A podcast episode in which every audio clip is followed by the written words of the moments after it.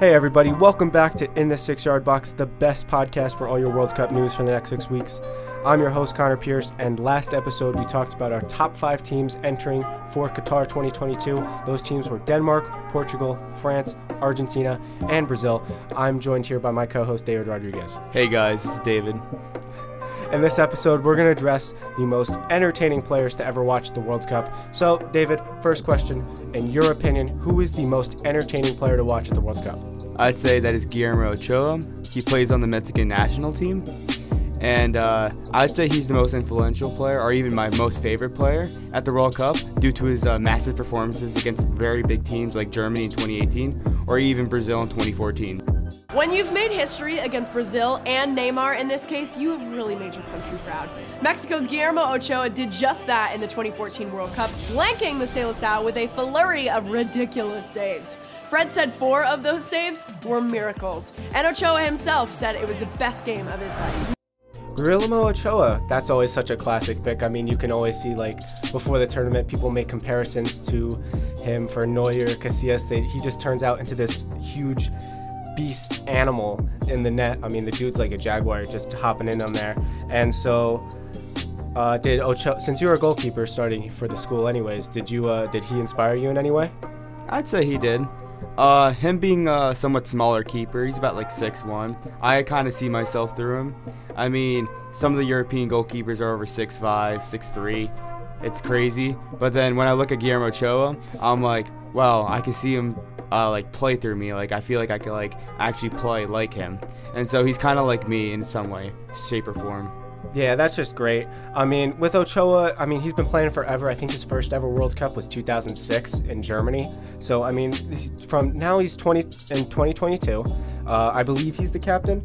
Uh, yes, for Mexico. Is. So that's fantastic. I mean, he plays for Club America in Mexico. I think you addressed that. 37 years old.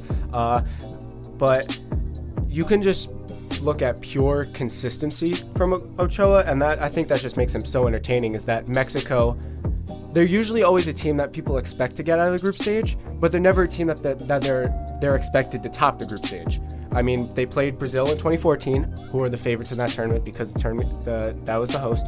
They played Germany in 2018, who were the defending champions at the time, and Ochoa ended up keeping a clean sheet against uh, two nations that have a combined nine World Cup titles, which is just fantastic.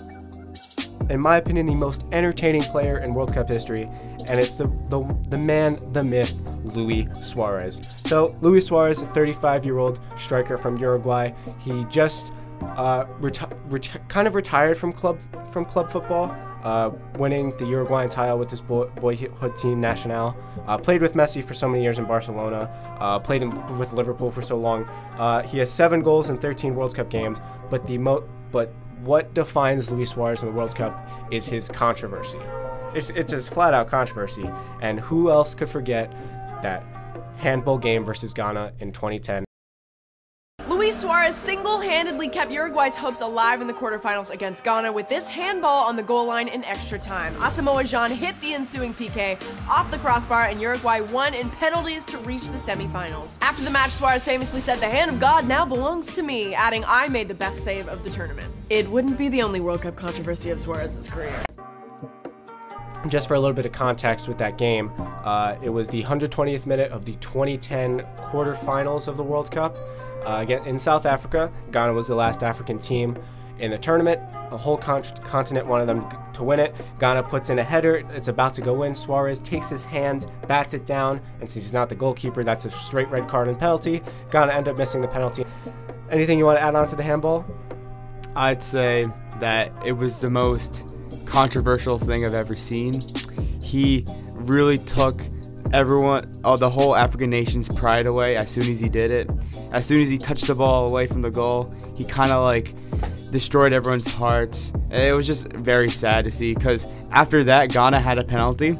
And what happened is they actually missed the penalty, hit the crossbar, went out, and then they went uh, straight onto no, uh, more penalties, and then they'll go on to lose against I mean, Uruguay. the the audacity to just strip an entire continent's pride, like to just just with his hands swat away an entire continent's hopes and dreams, is just something that like it's not really admirable. Ad, it's not really something you could look up to, but it's just something that you have to look at. It's incredible. Um, so, question is, would you do that same exact thing? Every day of the week. Every day of the week. I mean, if you don't do that, your your nation loses. You have no more chances of winning that World Cup.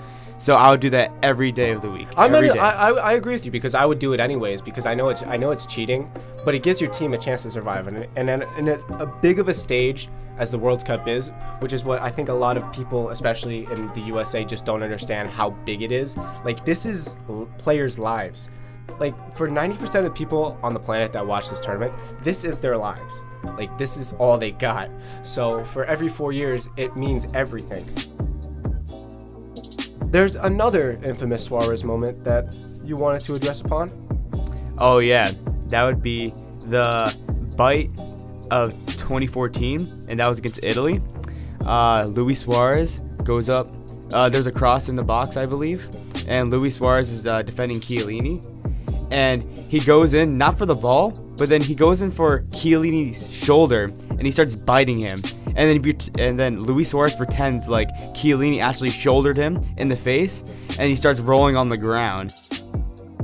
Luis Suarez took a big old bite at a Giorgio Chiellini's shoulder late in Uruguay's final group stage match against Italy. The ref somehow missed it. Uruguay scored immediately after advancing to the round of 16 and knocking Italy out of the tournament. This was the third biting incident of Suarez's career. Two days later, FIFA banned him for nine international games and from all football activities for four months. And so that it was very funny to see that clip, honestly, because Luis Suarez is just trying to get a penalty in the box, even though clearly he was biting him, and so he should have gotten a red card for it. But instead, nothing even happened. And, and what was more, even more infamous about that is that immediately after that, uh, Uruguay scored off a corner because obviously the whole team was distracted that their captain, I think, no, not their captain, but like their their starting center back had a bite mark in his shoulder. So Uruguay's starting center back, Diego Godin, actually scored in a header in the 82nd minute, I want to say. Uh, you can fact check me on that, but it scored in the 82nd minute and ended up knocking out Italy out of the entire 2014 World Cup, which is just crazy how a bite can knock a whole nation out of World Cup. And that is the last time we have seen Italy in a World Cup. So all for you, all you Italian fans or all you American fans who have Italian roots and like, oh, where's Italy? Yeah, that's the last time Italy were in the World Cup. It, they literally were out of the World Cup because of a bite. This has been uh, episode two of Inside the Six Yard Box. Thank you for listening. And uh, any last remarks? Uh, thank you for listening to this podcast, and uh, have a good day. See you guys later.